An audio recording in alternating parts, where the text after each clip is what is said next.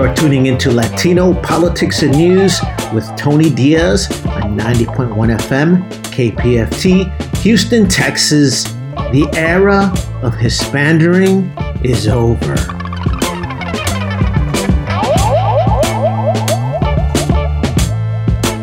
You are tuning into Latino Politics and News. This is Tony Diaz. The issue regarding opening schools in the fall during a COVID 19 epidemic is a Latino issue. Here in Texas, Latinos form over 52% of the 5.2 million public school students. That means going back to school or not, and how you do it in the fall affects our community profoundly. Additionally, as reports have shown, our community is disproportionately affected by the COVID 19 epidemic.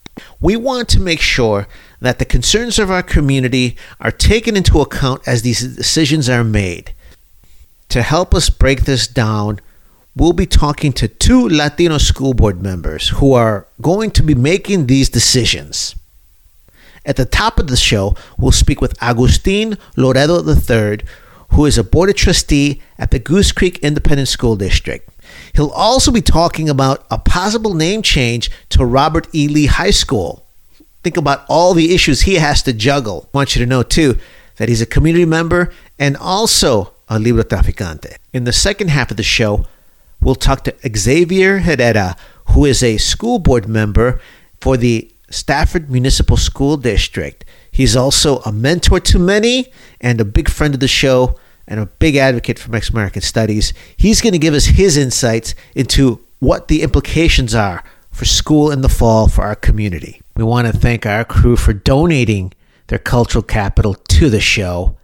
Leti Lopez, Rodrigo Bravo, who mixes the show remotely, Claudia Soler Alfonso, Jesse Aranda Comer, our summer intern through Rice University, Antonio Diaz, another summer intern, Laurie Flores, Stefano Cavazza, and Al Castillo, president of LULAC Council 60. This is Tony Diaz with Latino Politics and News every Tuesday here on KPFT 90.1 FM. Join us for Nuestra Palabra, Latino Writers Having Their Say, Tuesdays too. And look for me Sundays on What's Your Point on Fox 26 Houston. Thanks so much for tuning in.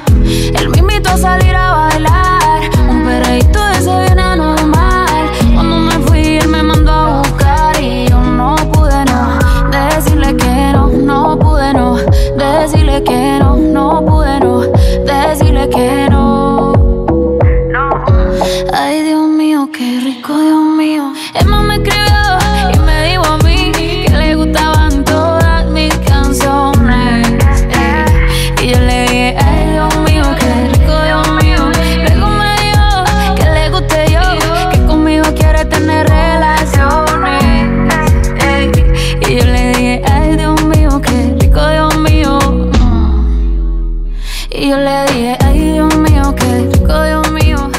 Thanks for tuning into Latino Politics and News. This is Tony Diaz.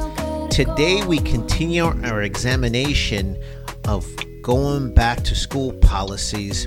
We are talking to Latino school board members because this is a Latino issue in many different ways. To help break that down and to give us an idea of what's going to look like on the ground is someone who's making decisions right now. He's a friend of the show, and he is currently a Goose Creek CISD Board of Trustee since 2016. He's currently serving as president of the board. His name is Agustin Loredo III. He's a product of Goose Creek Schools and graduated from Lee High School back in 1992. He graduated from Lee College with an associate's degree in communications, and then from the University of Houston with a bachelor's degree in radio, television, and broadcasting, and a minor in Mexican Studies. He's employed as a teacher at South Houston High School, where he's also the head coach.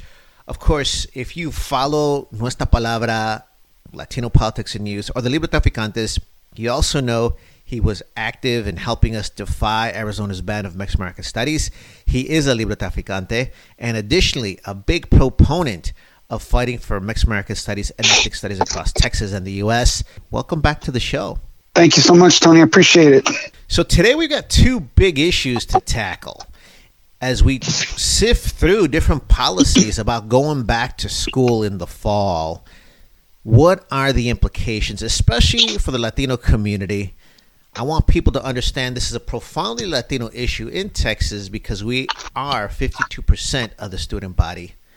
Additionally, at the second half of the interview, I also want to dive into the whole issue of renaming Robert E. Lee High School Dramatic Pause in Baytown, Texas, because of all the examinations of structural discrimination that have been going on. Let's start with a breakdown of your school district. What's the percentage of Latinos? What's the percentage of Black students? And what's the percentage of other? Well, uh, right now, currently, we have about 24,000 students with about 3,000 employees at Goose Creek, predominantly Latino school district. We're at about 60, mid 60s to late 60% um, wow. Latino of the whole yeah, student body. You're saying in the mid, so we're talking maybe 64 to 67 percent are Latino. Right, and actually, it, it's reflective of the future of Baytown. As of the last census, we were at about 47 percent in the city of Latino. But as you can tell with our school district numbers, the future of Baytown is is dramatically changing and turning into minority majority here soon. Wow. And for folks that don't have uh, any experience going to Baytown, roughly how far is it from Houston? Give people a sense of that. We're about 20 miles east of Houston, down I 10 or down 225. And I think what's really impressive to some folks may be just like you say, the demographic change that's going on throughout the city. Let's talk about who's in power. So tell us a little bit about the elected officials in Baytown, especially those who sit on the Goose Creek Independent School District Board. How many of those are Latino? Uh, we have one, one Latino and one African American. Out of how many? Out of seven. Okay, I, am not going to do the math quick. I got a feeling that's not 67%, but okay. No, no, not at all. Another show that we dig into that. Um, you, you mentioned, though, that a lot of the staff is Latino. It is. It's it's kind of every year we get a report, um, as I as I'm sure every school district does, that has a breakdown of years served. And one of the things that we look at is racial profile of our district, and those jobs that are professional, administrative, teacher, and things of that sort are very low minority, very very low minority. But when you get into more of the service, for example, teacher aides, cafeteria workers, custodians, groundspeople, bus drivers, those numbers tend to fly up when it comes to minorities. I'll make a note here future show staff across all schools in Texas and makeup of staff. We can't even dive into that. And I know you're a community advocate, so you're the real deal. What's it looking like, and what's the Latino perspective on this? So, give us any decisions that have been made about going back to school in fall. So I was, I was pretty excited. Our board, one of our board members asked some pretty good pointed questions at our superintendent and, the, and our administration about exactly when we go back to school. And the, most superintendents, they kind of run together. We have a pretty solid superintendent. He's been there for a few years. I'm really proud of the of some of the board members that were really able to, we were able to, to hash out something where we're starting the day after Labor Day as as school starts and we're going to do virtual three weeks now, I heard yesterday that there was an announcement released that they're allowing us to go up to six weeks of virtual now. So that'll be even better. My biggest concern, Tony, at this point is health and safety. The bottom line is, is that our president said he was going to open up schools or threatened us with federal funds, which don't make up as much. I think maybe depending on the district, it's 15 to 20% of the total budget that the feds give. But he was going to convince the governors to also open schools, which it didn't take much for our governor to agree to it. Governor Abbott decided to open up the schools. And the problem with that is, is several issues. One of the, the biggest issue is with COVID, what they have found is the younger people aren't as easily infected with it or to show symptoms. But there's a couple of things to look at. Uh, number one, it was an article that came out when this inflammatory disease for that that primarily, if I remember correctly, teenagers were getting. And what was happening is that children that had been exposed to COVID before when they were re-exposed to COVID, the body, in order to fight off the the virus, went into overdrive and was causing kids to to get that syndrome. I, I can't pronounce it, but it's where your your organs become inflamed. And while it is, if you get to the hospital in time, it's it's a fix. For a lot of people, especially our Latino population, sometimes insurance isn't an option, and going to the doctor is a real effort. In addition to that, you look at situations like our teachers who, you know, because of our age, get a bit, a bit older, you get a little bit more, more susceptible to disease. Uh, they also are a huge risk factor. In fact, they're saying that COVID is creating diabetes. And if you weren't diabetic before, in some cases, the way that COVID affects organs, they have found that some people became diabetic. You add the factor that what I what we just talked about, where a lot of the minorities in this in this situation are our cafeteria workers, our aides, our custodians, our grounds people, people that don't make the same amount of money as our admin and our teachers, they might not be able to afford insurance. And we have a huge problem on our hands based on the perception of our governor. That's heavy duty, especially because we know that there's a high incidence of diabetes in the Latino community anyway, which is right. a factor that ma- makes it harder to fight this this illness. Additionally, as you pointed out, there's a lot of economic factors, especially in the Latino community, for going to see doctors. If there's additional cost, we can't even get into the whole issue of well, what are the long term effects? Well, someone that's very young in their formative periods suffering this disease, what are the effects 10 years, 20 years down the line? And you alluded to some of them not showing symptoms. Well, they go home, and then if it's a multi generational family, it complicates the, the older folks. I, I tell you what, we, we've touched on that. And I also kind of want to run through these issues because we don't have a lot of time and I can imagine what it's like for you who has to make decisions that will be acted upon. And we don't have all the information, but you got to balance a lot of different issues because then let me ask you this. The president wanted schools to stay open. It's my understanding, though, that there were not additional funds or training allowed. And in fact, I will say this the threat to take money away from schools really reminds me of what the uh, Republicans did in Arizona when they banned Mexican American studies, and they said that if you implement this course, we will penalize you with funding and take 10% of your funding away uh, per month. Let me ask you this. What are some of the costs that we just don't know about that you we, you will incur when you open come fall, regardless of when you open? We don't have anywhere near the numbers that HISD has.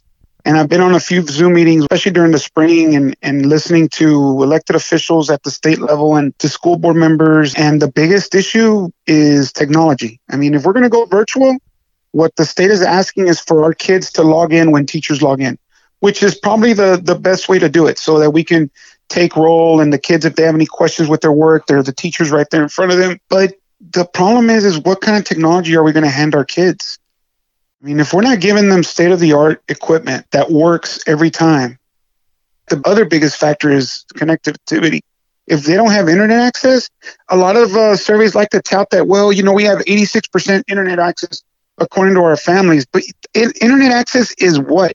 For a family, when you ask them that, it may be the internet access on their cell phone. that's good. I'm sorry, that's that's not internet access. To that family, that may be, yeah, I can check my internet on my, I have internet on my phone but that's not internet on a on a on a tablet or on a computer. In addition to that, you have multi-family, multi-children in a family, and they're trying to access at the same time. And the bandwidth, because they don't have a lot of money and they can't afford the, the right amount of bandwidth, or they don't they can't afford internet at all, then we're we're finding those situations as well.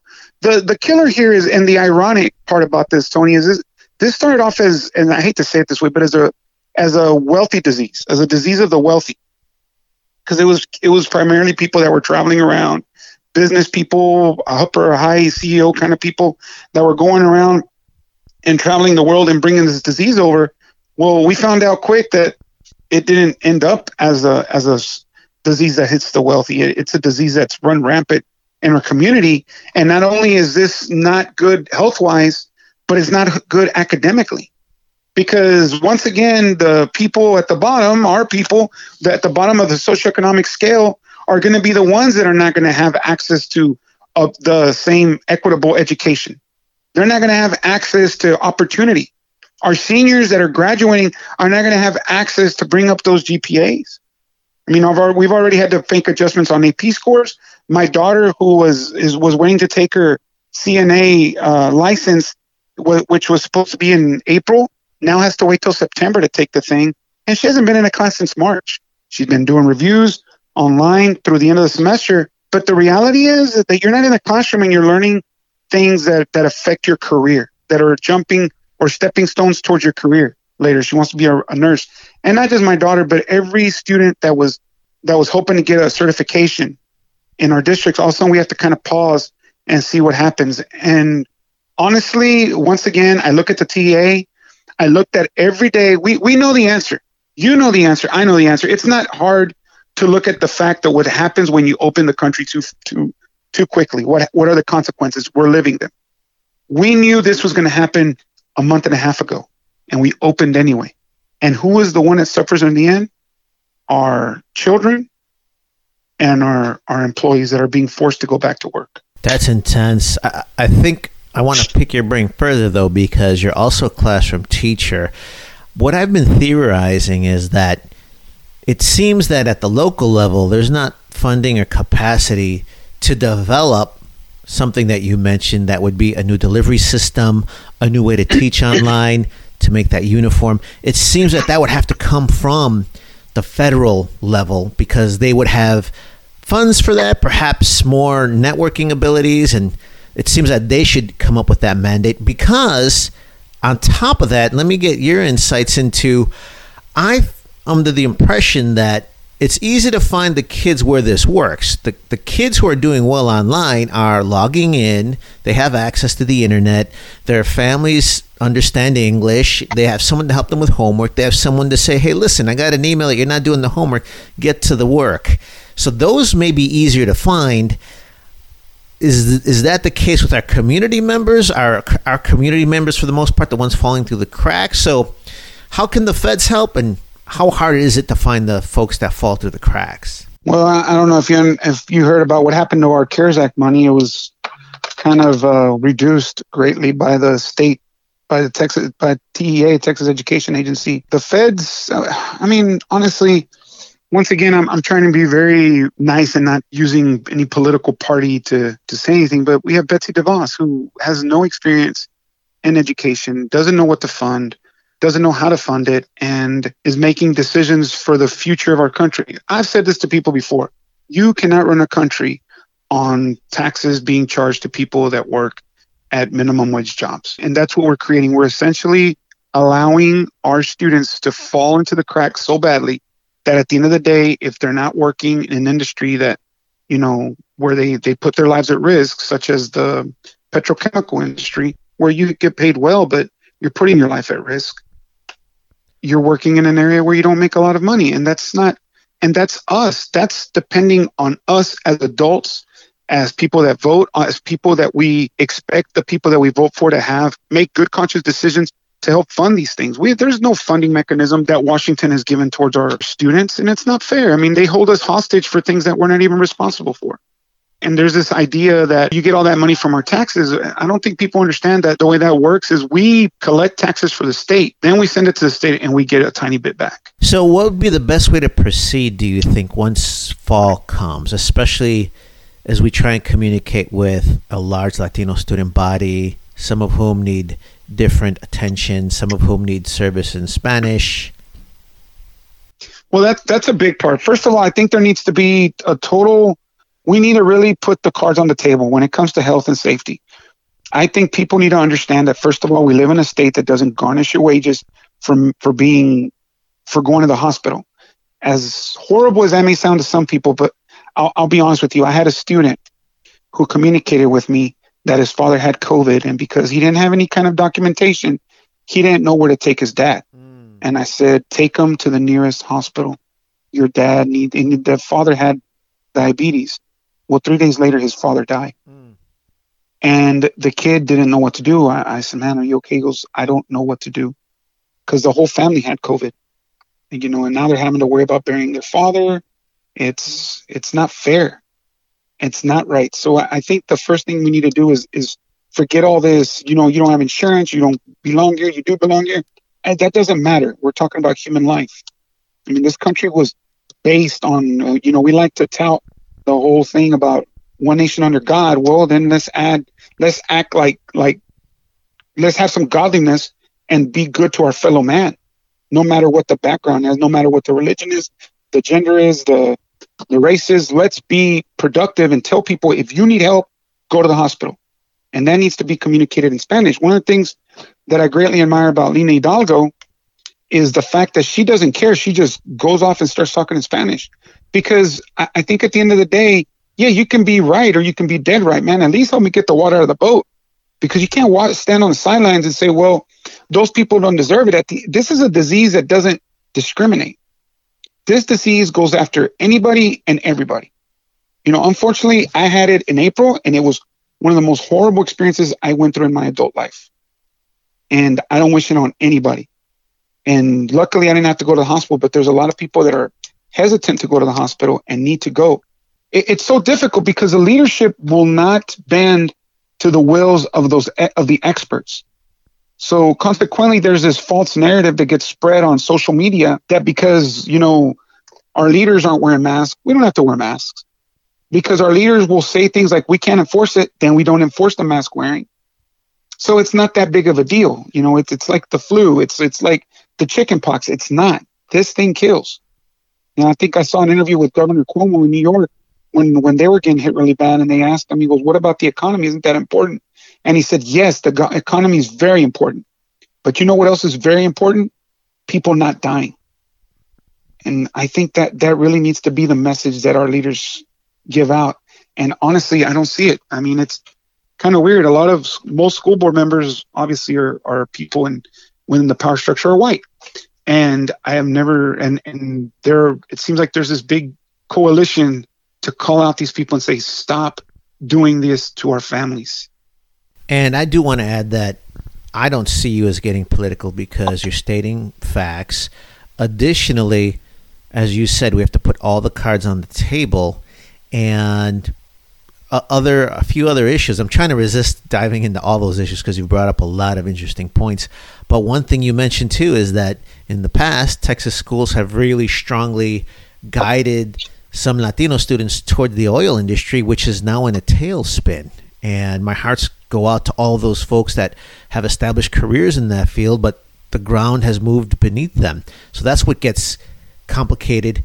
And the last thing I'll say about this, and I'll let you have a closing word about that because I do want to get to the, the name change issue. Um, let's not make, let's not get political. You mentioned Betsy DeVos. She is also on the president's Hispanic Prosperity Initiative. He did an executive order on the Hispanic Prosperity Initiative, and part of that covers education. It seems to me that if we're going to talk about Hispanic serving institutes or advancing education among Latinos, the issues you brought up should be laser focused on. If that happens, we can say that there's not politics involved. But I think right now, from your assessment, I'm going to go out on a limb and say the Latino community's needs are not being considered as we move forward. And this is dangerous for our community. I'm going to give you the final word on that because I do want to talk about the name change, possible name change for Robert E. Lee High School. Uh, closing thoughts on that issue? Oh, I, I just want everybody to understand that that in order for us to make change, I mean, right now as we speak, the the TEA, it, it seems like every, once a week or once every couple of weeks, the TEA, Mike Morath, and the TEA and the governor keep changing their status because it keeps getting a little bit worse. And really, I, I really want to speak to the people that have pressured our our elected officials, and that goes from school board all the way to the governor please continue to advocate for our students because for our teachers for our staff because god forbid that one person is i'll be honest with you and this is an ugly way to look at it but honestly it's not if we get a, an outbreak it's if you open up schools it's when we get an outbreak. You know right now we have athletics.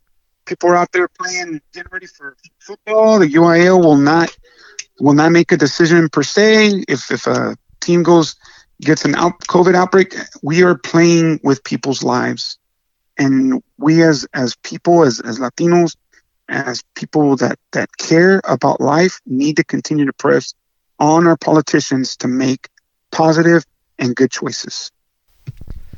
Powerful words. Insert dramatic pause. You get five seconds to recalibrate. We're trying to dramatize what your to do list must look like and decisions you have to make because now I want to talk about this possible name change. Of course, you have a high school in Baytown, which is predominantly minority school district, and it's named Robert E. Lee High School. And of course, in this era where we are examining structural discrimination across the board, many institutions have changed their names when they were named after Confederate figures. Break us down on what's happening in Baytown. So we, this is something that have been that has been asked for me. I've been on the board since about 2006, and they've asked me throughout those times about changing the high school name. And my my answer was always like, when you get a, a, a group of a bigger group of people, we, we can't react on individuals.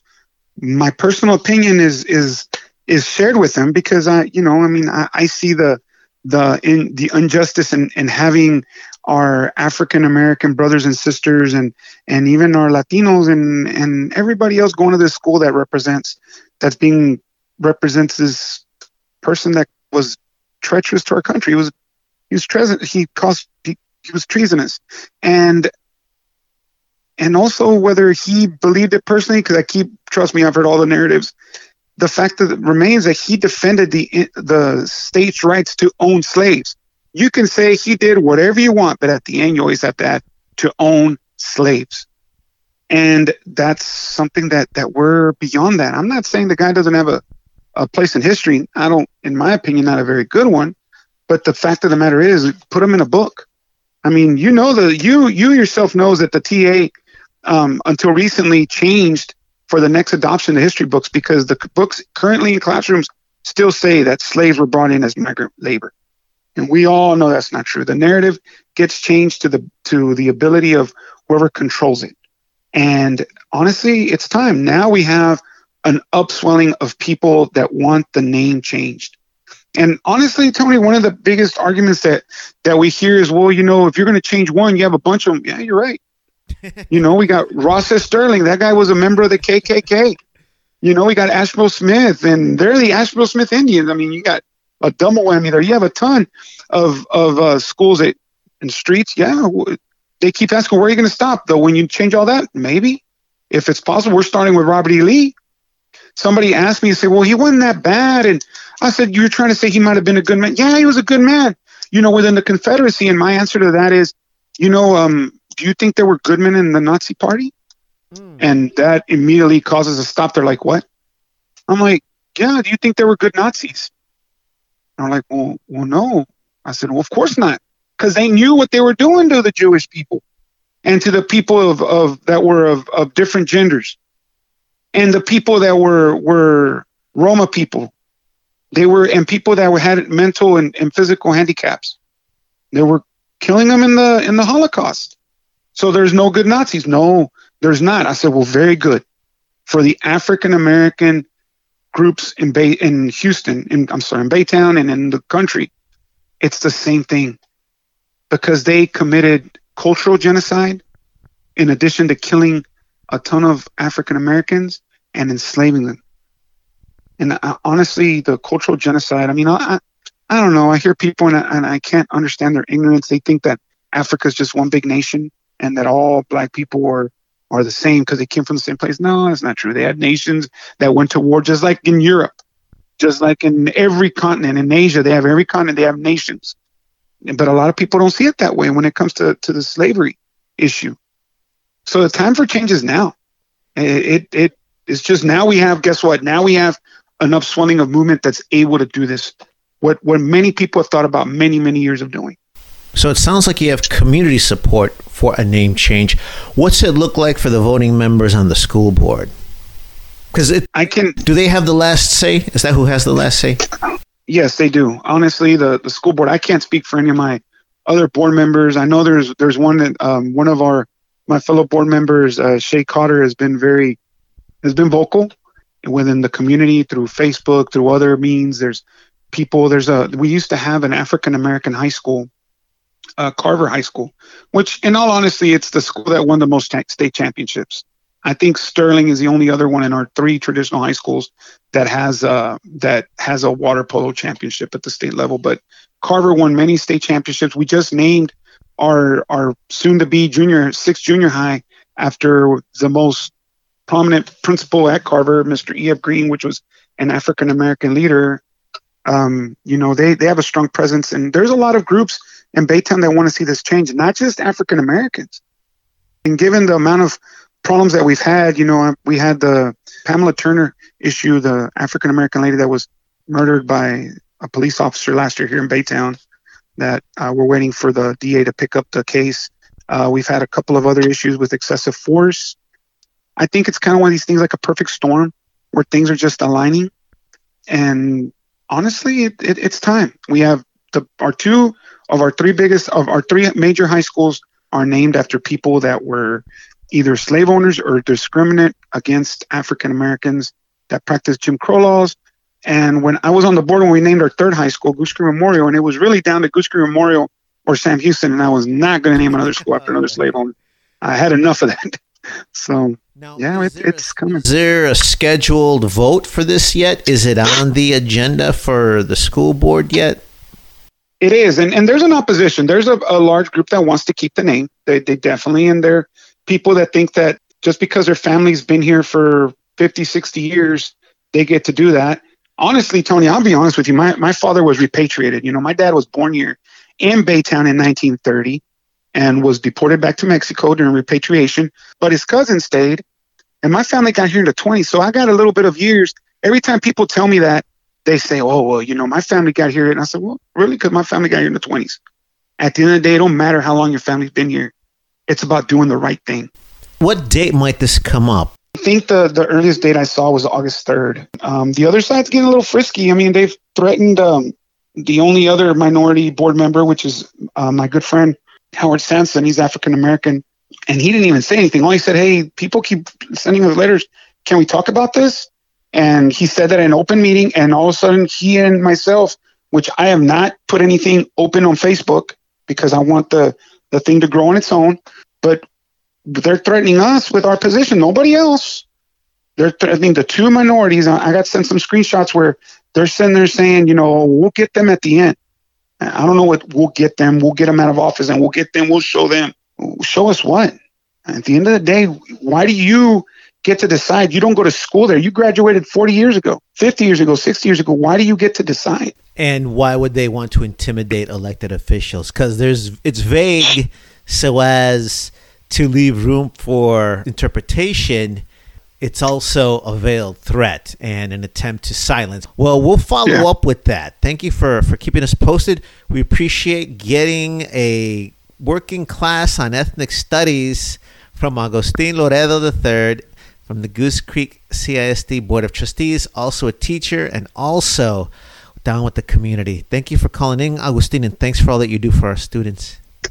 Thank you, Tony. You have a wonderful day, man. Appreciate you, everything you do for us. You know, sometimes I think about us now and then, but I never want to fall again. Uh. Yo no te quisiera olvidar, pero contigo es todo nada. Yeah, yeah. You're deep in water, you're drowning us. You question my love like it's not enough. But I hate that you know, you know, you know, you got me tied up. You regret it now, but it's your mistake. What makes you think that my mind will change? And you hate that you know, you know, you know, you know, you messed up. One day you'll love me again. Me for sure. One day you'll wake up feeling how I've been feeling, baby. You'll knock at my door. One day you'll love me again.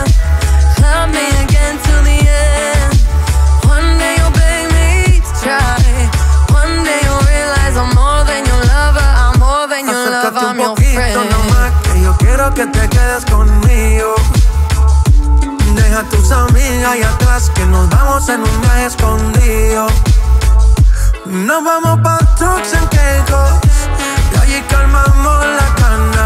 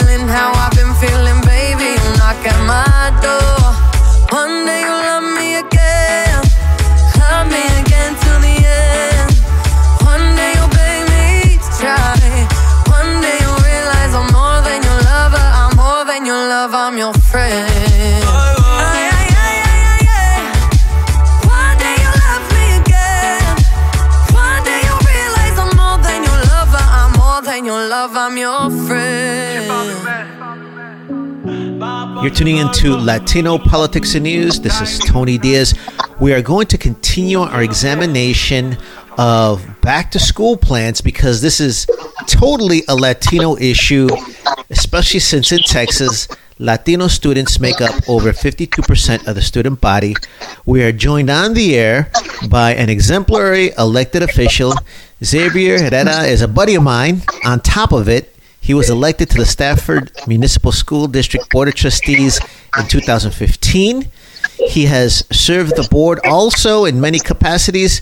On top of that, he is a member and a board member of the Mexican American School Boards Association, which is a major organization. And he's been able to get a lot of his students some scholarships through that advocacy. He's also proven himself over the years as an active and involved parent by being part of the PTO. And he's also served in a number of leadership positions with that organization. He's a product of Texas Public Schools. He believes in public service as a premium value in his life. Additionally, I know for a fact that he's advocated for Mexican American studies and he's mentored so many folks in our community. Xavier, it's great for you to join us on the air. Thank you. Thank you very much, Tony. I, I truly, honestly appreciate you allowing me the time to uh, speak with you here today, you and your listening audience and you got your hands full. I am really glad that you are an elected official at this time and representing us. Before we dive into what it looks like on the ground, give us an overview of Stafford Municipal School District as far as student body, the makeup, etc. Yeah, so the Stafford Municipal School District, uh, you know, obviously everything changes from year to year, but it's roughly about between 36 to 3,700 students total overall. Um, we have an account uh, accountability rating of a B. Um, and our our uh, our racial ethnic makeup of the student body uh, is um, is uh, Latino at 47 percent, um, uh, African American at 43 percent, and then you kind of dip and dive, uh, you know, Anglo's and everybody else in between uh, with their percentages as well. So that's, that's pretty much what we have. We have a uh, an overall graduation rate um, of 93% as well. That's a great rate, by the way. Congratulations. Thank you. Thank you. Now, what does the school board makeup look like? Does it reflect the student body? Well, um, the school board uh, for trustees, Latino trustees, there's out of seven, there are two Latino trustees, three African American, uh, trustees, one Anglo and one uh, South Asian uh, Indian uh, trustee. So I'm not I'm not going to do the math, but two is not 47 percent of seven. So there's some work to be done there. But, there really is. There really is. And I say all this too because, especially with 47% of the student body being Latino, there's a lot of issues that affect our community as you look at what's the opening of schools will be run like, what it will be like. So, what is it looking like for your school district come September? Well, I appreciate that question, Tony. I really am. Uh, you know, I really am appreciative of this because you're allowing me the opportunity to talk to the uh, talk to the uh, the listening public there, um, and I'd imagine that there's a there, there's there's a few folks that uh, that, that, come and hail from uh, Stafford, whether it's in Harris County or Fort Bend County, because we're split into two. But uh, right now, our school board is still deliberating that. Uh, obviously, we're we're doing that in tandem with uh, with our superintendent. But you know, there's two options on the table. One is obviously face to face and virtual. Um, you know, it's recommended the face to face for the first few weeks, i.e., week one through four, depending on what the uh, TEA commissioner uh, and you know approves. And then the fifth week, elementary would return, and the sixth week, secondary would return. But um, honestly, I, I, really have some some concerns all the way around. Um, for me, I mean, we all want. Uh, I mean, I still have one son in school, mm. but but we all want the betterment for everybody. You know, if you have, and we all agree that the children, the students, um, are less susceptible to getting sick, but they are susceptible to getting sick. They're they're not immune, and potentially, what if one child or several children, God forbid, is asymptomatic? Well, you know, we have an aging uh, workforce, and uh, what if that sick child gets a teacher or teacher's aide or a maintenance worker or a cafeteria worker or a bus driver sick, then we have spread the uh, the uh, infection to others, and then you've placed families in danger. So for me, we have to have a, a medium of sorts where we protect our staff, where we protect our teachers, our teachers' aides, our bus drivers, our cafeteria workers, because they're they're constantly in contact. So it's trying to find that medium, making sure that it, that child is educated, but also protecting our staff. And is it a fact that teachers are in an older demographic, or is that a myth? No, that, that's a that, that's a, that's a fact. Um, so I'll say this: when you go to the universities, whether when you check them out, whether it's the University of Houston, as you know, which is where, where I hail from, or University of St. Thomas, or Houston Baptist, or Texas Southern, any of the area universities, holistically looking, you'll notice that public education um, tends to uh, those numbers seem to be getting lower and lower. And I applaud the students for wanting to go ahead and get degrees in engineering or or, or, or business or management or, or, whatever it may be, marketing, uh, communications. But you know, we still have to fill the ranks, the rank and file inside the classroom. So those are getting tougher and tougher to, to come by. And for Stafford, I'm just to let your viewing, uh, your listening audience know, Stafford sandwiched in between Fort Bend ISD, Houston ISD, Alief ISD. Um, so we're a seven mile stretch of roadway. So obviously the benefits and the cost for teachers, you know, we're all struggling to go ahead and make sure that we have, you know, the best teacher in that classroom to go and educate our community's children. Never mind the fact that we still have to, all of us together have to holistically you know, go toe to toe with uh, with the charter schools and, and and all the others, the private schools. So, um, you know, and they have the affordability and more resources, uh, you know, than than we do in public ed. And those sound like some of the reasons that then, if someone likes teaching there, they're going to stay there. But as you mentioned, you're competing with several school districts. There's 17 school districts that overlap Houston. So as you pointed out, there's a big competition to get the the new teachers that are coming out of school, and like you said, fewer are, are studying um, to be teachers. Let me ask you this: as far as ethnic breakdown in most schools, the number of Latinos in administration or teaching is often lower than the number of Latinos who are in, staff, which includes maintenance, bus drivers, etc. Is that the case for your school district? Unfortunately, it is. So, um, you know, holistically, as you had mentioned, uh, I'm part of MASBA, Mexican American School Boards Association, but I'm also part of Go Public as well as the Gulf Coast Area Association of School Boards, which is you know an organization that holds about 60 school districts uh, within the Gulf Coast region. I'll, I'll say this that you know, we have a number of Latino youth that are in our public schools for whatever reason or another. Um, and, and, the families have their reasons why they chose public education. I'll say that I appreciate that.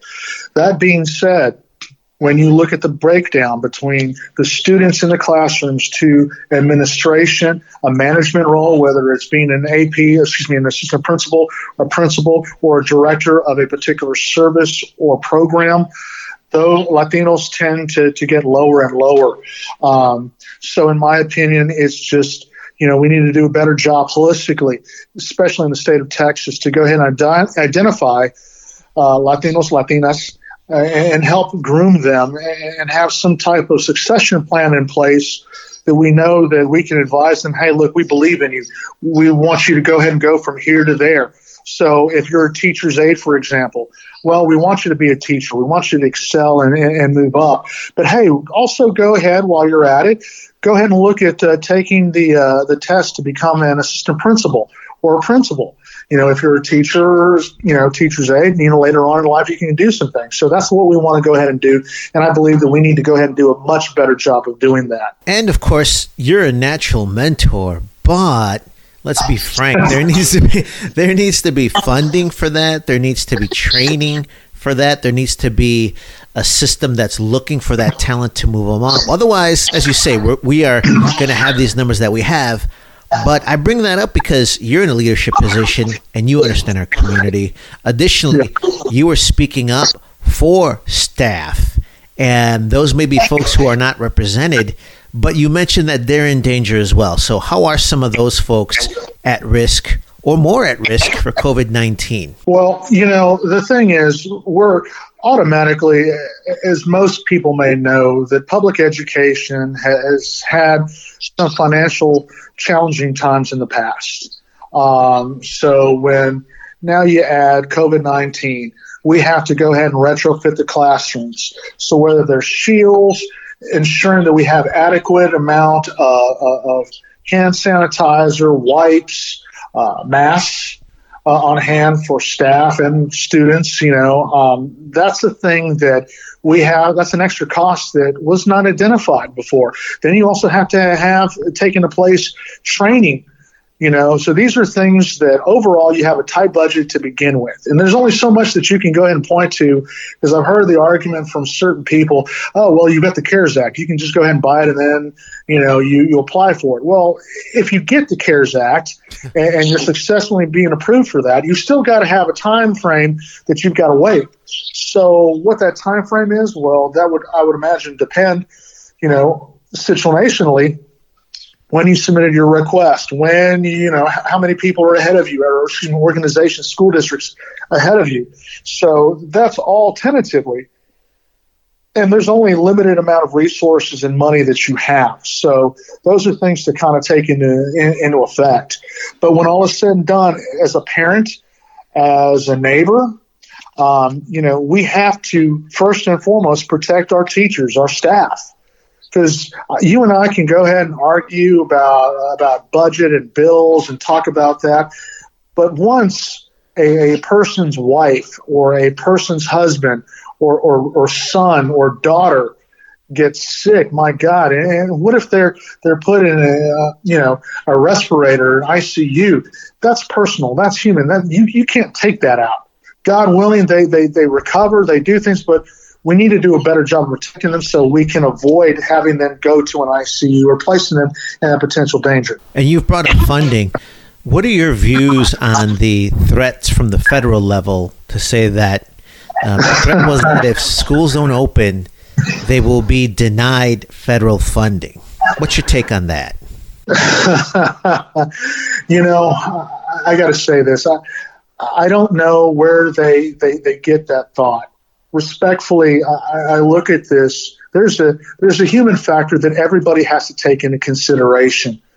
You know, to, to say you you either do it this time or you don't get any funding is ridiculous because what if a community is more you know susceptible to to having you know community members that have COVID nineteen, but there are other communities that don't have it as much why should I start at the same time and infect more of my community's population? That makes no sense to me. Not to mention, again, going back to the ICU, going back to our teachers and our staff. Why do we want to put them in such dangerous peril? You know, and then to go ahead and say you got to do this or you don't get get the money. Well, we weren't getting enough money to begin with, and we were barely making it as public education as a whole. Now they want to go ahead and use that against us. I think it's you're playing Russian roulette. It's dangerous and it's unnecessary. There's been a petition that I've seen floating around, and it's directed at the Texas Education Agency, and parents are being asked to sign it to request that the Texas um, Texas Education Agency not open completely in the fall. Would you sign something like that as a parent? What are your thoughts? As a parent, I would, um, and, and as a trustee, I would. You know, as an individual, I definitely would. And I say that for a number of reasons that I just made points to. Um, Stafford is is a small community. A lot of folks that work uh, are, you know, within our school district are also residents uh, of my community. I will see these people at, at HEB. I will see these people at Luby's or, or, or, other gatherings whenever we, we have them and had them in the past. You know, these are these are friends, these are family members. And I don't want them getting sick. I don't want my son going off to football camp and all of a sudden, you know, my son plays uh, defensive line, I don't want him to get sick by somebody else that potentially has it. You know, in order to go ahead and curb this and flatten the curve, if you will, we need to do a better job of doing social distancing, wearing masks, and things of that nature. And the only way to do that is making sure that the health authorities we've afforded all the opportunities we can for them. So yes, I would sign that in a heartbeat.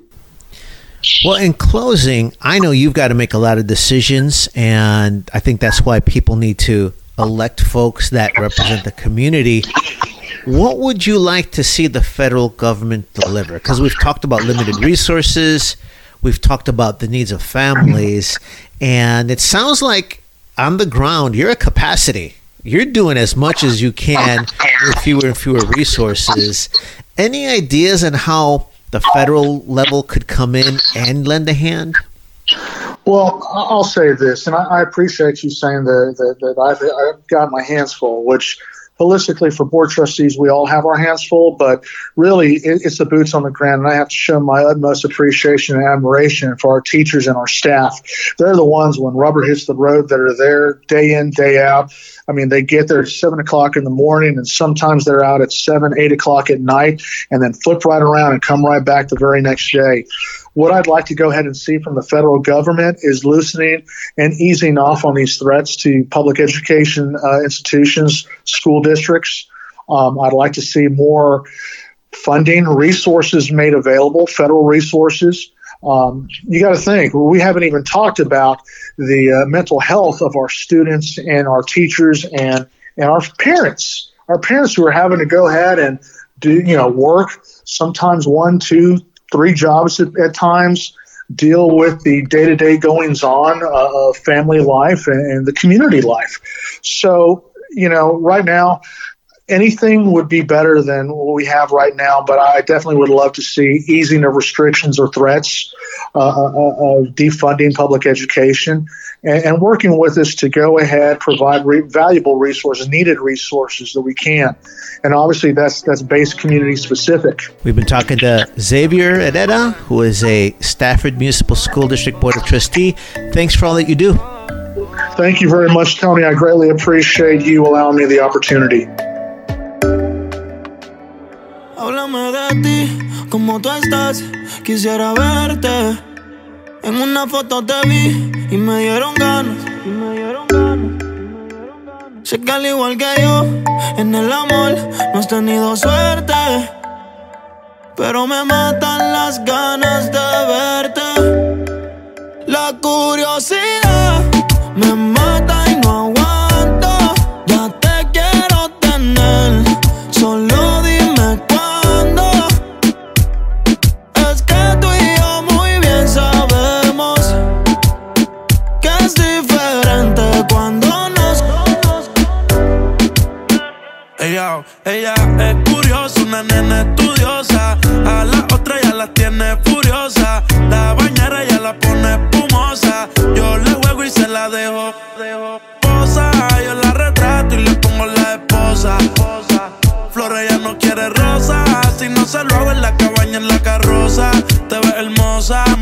convertir